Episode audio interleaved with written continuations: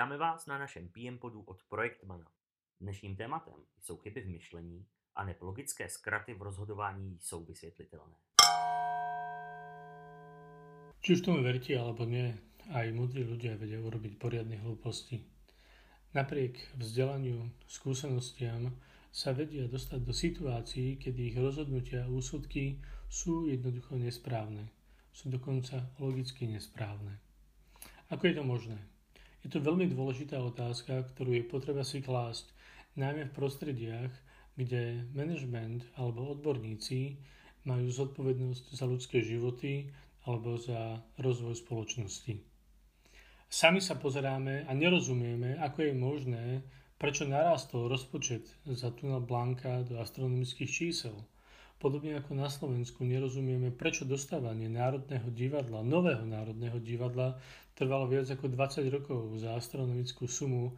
No a nakoniec jednu a druhú republiku spája to, že diálnice, ktoré máme, sú buď nedostávané alebo v katastrofálnom stave, napriek tomu, že nám jedna a druhá vláda ich dokončenie už počas ich volebného obdobia.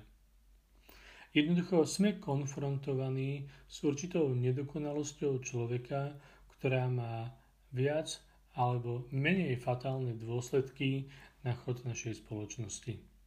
Ako si to vysvetliť? Jedným z tých základných princípov je to, že 95% našich rozhodnutí robíme tzv. autopilotným systémom. Čiže nerozhodujeme sa ráno s nejakou veľkou analýzou, či vykročíme pravou alebo ľavou nohou, ako pôjdeme do kúpeľne, ako sa premiesníme do kuchyne, ktoré jedlo si vyberieme. Jednoducho máme už niekoľko naučených vzorcov, ktoré nás prevedú touto voľnou určitých návykov a sprevádzajú nás vlastne tým dňom.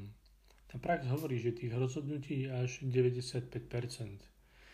Ďalšie štúdie potvrdzujú desiatky tisíc rozhodnutí, ktoré človek vlastne denne musí urobiť. Opäť ďalšia faktická časť tohto tvrdenia pripúšťa, že až viac ako 90% z, tých, z týchto vecí alebo z týchto rozhodnutí sú rovnaké.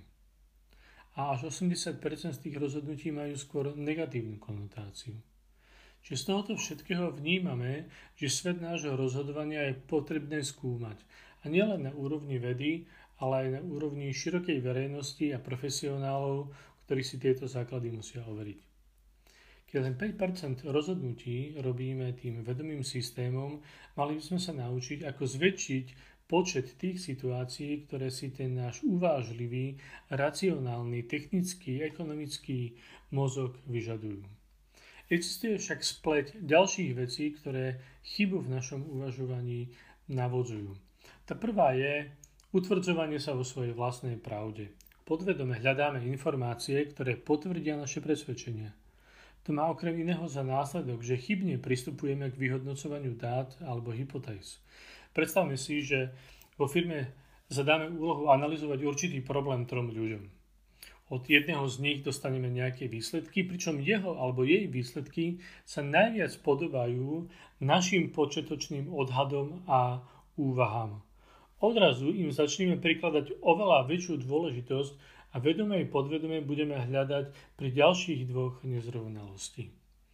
Ľudský mozog, ktorý spáli vlastne 20% energie tela každý deň, si hľadá tú najjednoduchšiu cestičku, ako vlastne prežiť.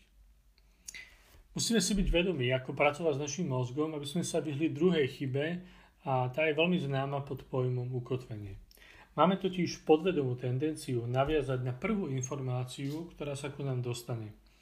Ak sme šéf a chceme mať dobrý brainstorming, preto by sme nemali povedať svoj názor na začiatku. Ako autorita, keď sa ozveme, tak vlastne ukotvujeme všetkých ostatných v miestnosti. A preto je vhodnejšie radšej dopredu vyzvať, aby sa nad daným problémom ľudia zamysleli ešte pred stretnutím, aby si pripravili a pripísali na nejaké virtuálne postity svoje vlastné podnety a nápady a brainstorming vlastne slúži na výmenu a vylepšovanie jednotlivých nápadov, ktoré si ľudia už vopred prinesú.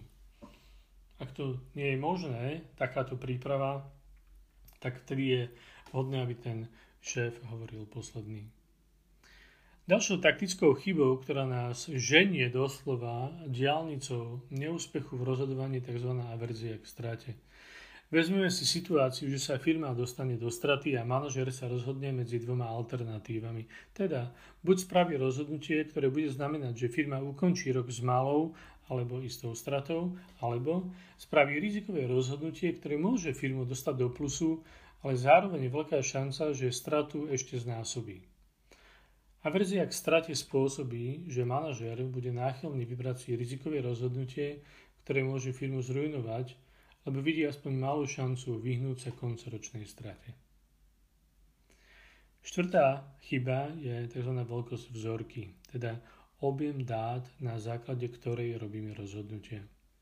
Veľkosť vzorky, z ktorej pochádzajú dáta, nie je dostatočná, aby sme spravili správne rozhodnutie, obzvlášť v malých prevádzkach.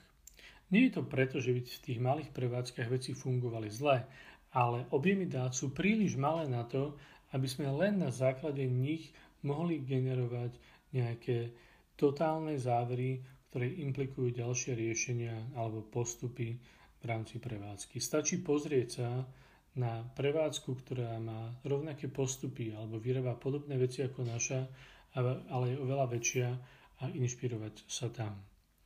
To piatou chybou, ktoré sa dá predísť, je vlastne spôsob, akým sa rozhodujeme. Teda ten náš mozog sa rozhoduje najčastejšie tak, zjednodušuje si to, že ide po tom, čo ho napadne ako prvé a tomu začne veriť. Tak máme tendenciu prikladať vyššiu váhu a pravdepodobnosť informáciám, ktoré sú hneď v pamäti dostupné, v porovnaní s informáciami, na ktoré si spomenieme ťažšie alebo ktorým sa dostávame ťažšie. Neviem, ako to máte vy, koľko Google stránok otočíte, keď hľadáte nejakú informáciu. Ak idete na nejakú 4. 5. stranu, považujem vás za profesionálov. To často spôsobuje milné vyhodnocovanie aj milných, minulých udalostí, výkonov alebo zásluh. Napríklad, ak žijeme v domácnosti so svojím partnerom, tak máme pocit, že náš podiel na domácich prácach je väčší. No len to isté si myslí aj naša polovička. Čo teda spraviť, ak máme tento pocit obidvaja? Realitou teda je, že asi oveľa ľahšie si spomenieme na to, čo sme robili vy, než na to, čo urobil ten druhý, keď sme tam neboli. Riešením takejto situácie je teda len presné rozdelenie si domácich prác a povedať si, kto čo robí a týmto vieme veľmi rýchlo a efektívne vlastné dohady alebo nedorozumenia minimalizovať. Ďalšou chybou, ktorá nás ovplyvňuje, je, že vlastne meníme názory na základe len jednorázovej odchýlky. Ak dá nejaký športovec, futbalista, hokejista v nejakom zápase väčší počet gólov, dajme tomu, že 5, čo aj v hokeji je strašne veľa, tak e, je tam vlastne tendencia očakávať, že v ďalšom zápase by mal dať viac tých gólov. No každému je jasné, že to bol iba extrém jedného zápasu a ono by sa to malo vrátiť späť ku svojmu štandardu, teda ten hráč nebude skorovať 5 v každom zápase. Poďme do biznisu. Ak obchodný manažer dva mesiace po sebe výrazne prekročí svoj plán, tak manažer má milnú tendenciu navýšiť mu ciele.